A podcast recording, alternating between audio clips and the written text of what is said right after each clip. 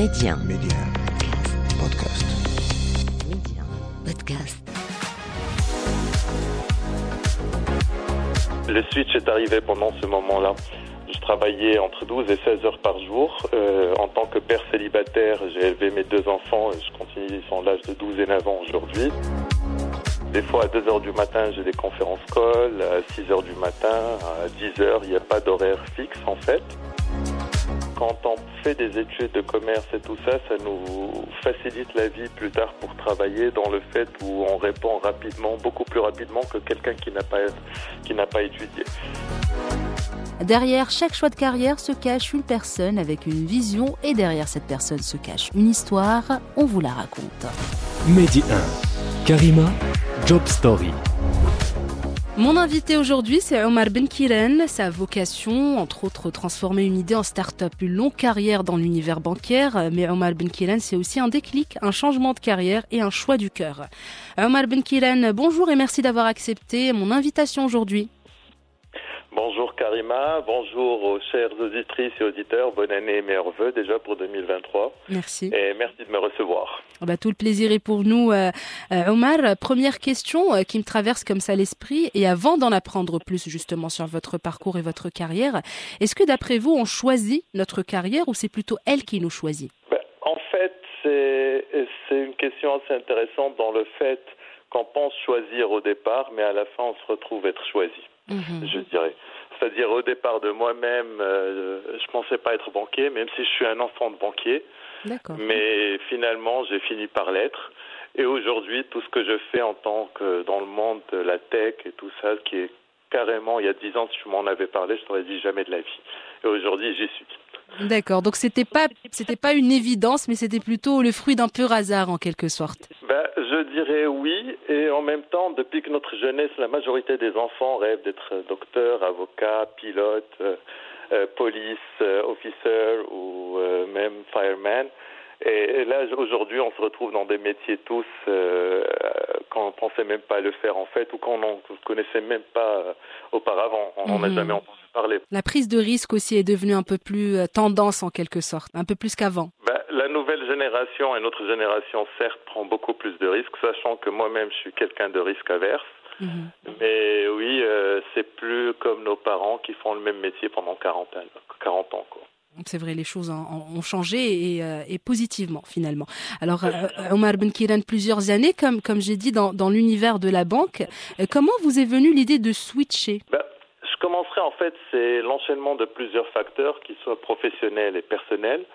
En fait, euh, 18 ans de banque, donc 15 ans aux Émirats. Mhm. Euh, j'ai, avec ma dernière banque où j'étais chez Natixis, la banque d'affaires française, euh, le switch est arrivé pendant ce moment-là. Je travaillais entre 12 et 16 heures par jour. Euh, en tant que père célibataire, j'ai élevé mes deux enfants et je continue, ils sont l'âge de 12 et 9 ans aujourd'hui. Mhm. J'ai décidé de passer plus de temps avec mes enfants. Et c'est là où le switch a commencé. En fait, c'était imprévu. Et en 2018, je décide de déménager à Bali. Et, et c'est là où euh, on est parti s'installer à Bali. L'idée au départ, c'était euh, de passer plus de temps avec mes enfants parce que j'étais constamment dans les avions. Mhm. Et ensuite, c'était de m'ennuyer. Euh, L'ennui crée des idées, de nouvelles idées. Et j'avais des idées pour des tech startups que je voulais créer. Et effectivement, c'est ce qui s'est passé en... après six mois à Bali. D'accord. Et pour les personnes qui nous écoutent actuellement, euh, Omar Ben Kiren, question de les rapprocher un peu, pourquoi pas, de ce que vous faites concrètement sur, sur le terrain. Une journée dans votre vie professionnelle, ça, ça ressemble à quoi? Ok. Ben, ce n'est plus du 9 à 5. D'accord. Ça n'existe plus. Mais ceci ne veut pas dire qu'on ne fait pas nos 8 heures ou nos 10 heures. C'est-à-dire, euh, des fois à 2 heures du matin, j'ai des conférences call, à 6 heures du matin, à 10 heures, il n'y a pas d'horaire fixe en fait. En même temps, on a une grosse flexibilité où on peut avoir une journée carrément libre, comme on peut avoir une journée euh, 24 heures euh, non-stop. Mhm. Euh, Aujourd'hui, euh, je suis plus dans le tech startup, ce qu'on appelle les venture builders, parce que autrement ils sont appelés aussi les startup euh, factories ou les startup studios, qui sont des boîtes en fait euh, qui aident à développer des nouvelles startups. Et donc euh, aujourd'hui, on a une qui a été lancée entre Moyen-Orient, en fintech entre Moyen-Orient et l'Asie du Sud-Est. Et on est en train de, il y en a une autre ici à Dakhla, Mhm. enfin domiciliée à Dakhla, mais on est tous basés à Casa euh, pour le Maroc et l'Afrique.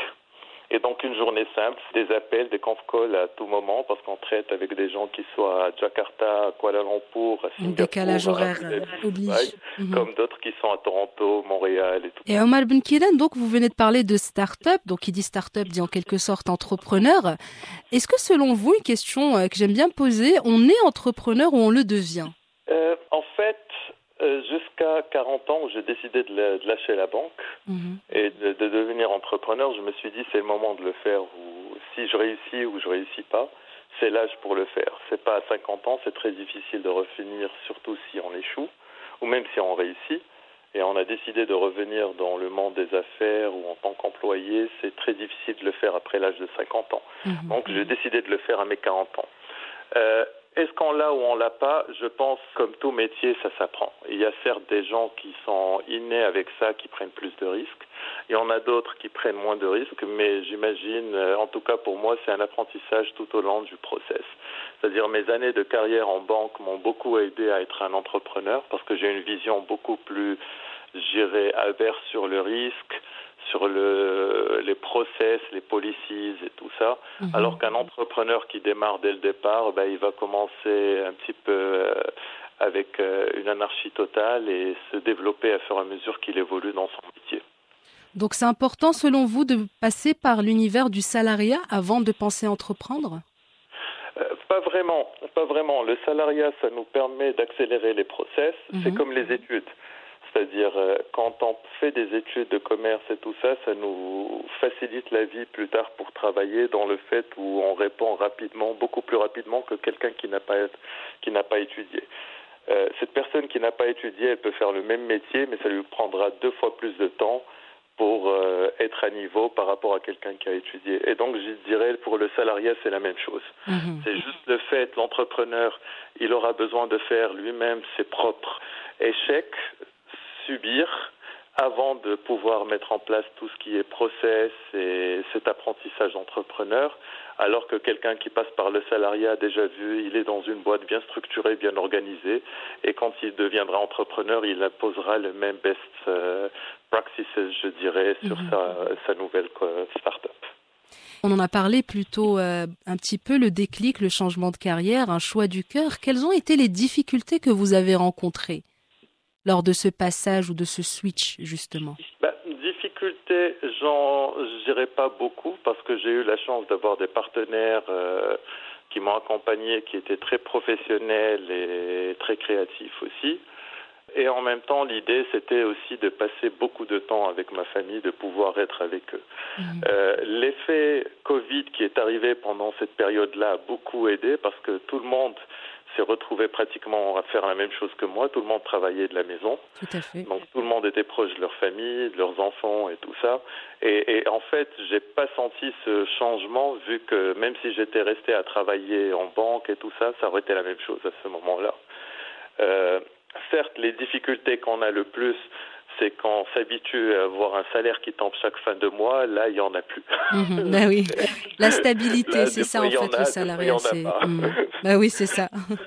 Et c'est le risque à prendre, hein, quelque part, quand on veut entreprendre. C'est le risque à prendre. Euh, Tout à fait. Euh, c'est un risque à prendre et c'est un risque qui en vaut la peine. Mhm. Euh, quand ça réussit, on est très heureux, certes, parce que euh, on arrive à un niveau au-delà de l'argent et tout ça, c'est déjà l'amour de soi, parce qu'on fait des choses pour nous-mêmes et on les réussit. Et ensuite, certes, quand c'est un échec, c'est beaucoup de déprime, c'est pas évident, c'est beaucoup de frustration et d'irritation aussi.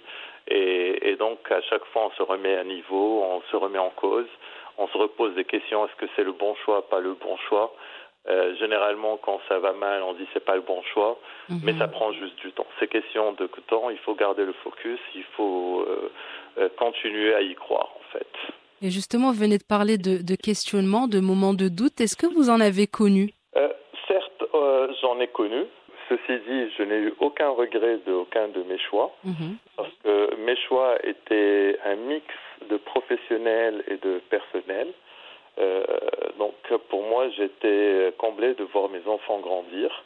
de passer des moments avec mes enfants où on faisait du surf, où on allait faire de la plongée sous-marine, où on allait découvrir de nouvelles îles et tout ça. Mhm. En même temps, euh, j'avais le, le choix de pouvoir travailler de chez moi, de pouvoir gérer mon propre euh, planning et de faire ce que je voulais.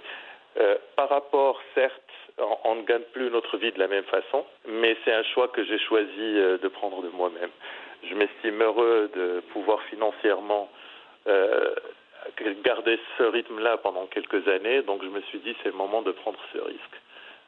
Aussi, le fait que je sois père célibataire et divorcé, ça a beaucoup aidé parce que généralement, en fait, j'ai pas eu à prendre une décision à deux. C'était une mhm. décision, je dirais, unilatérale.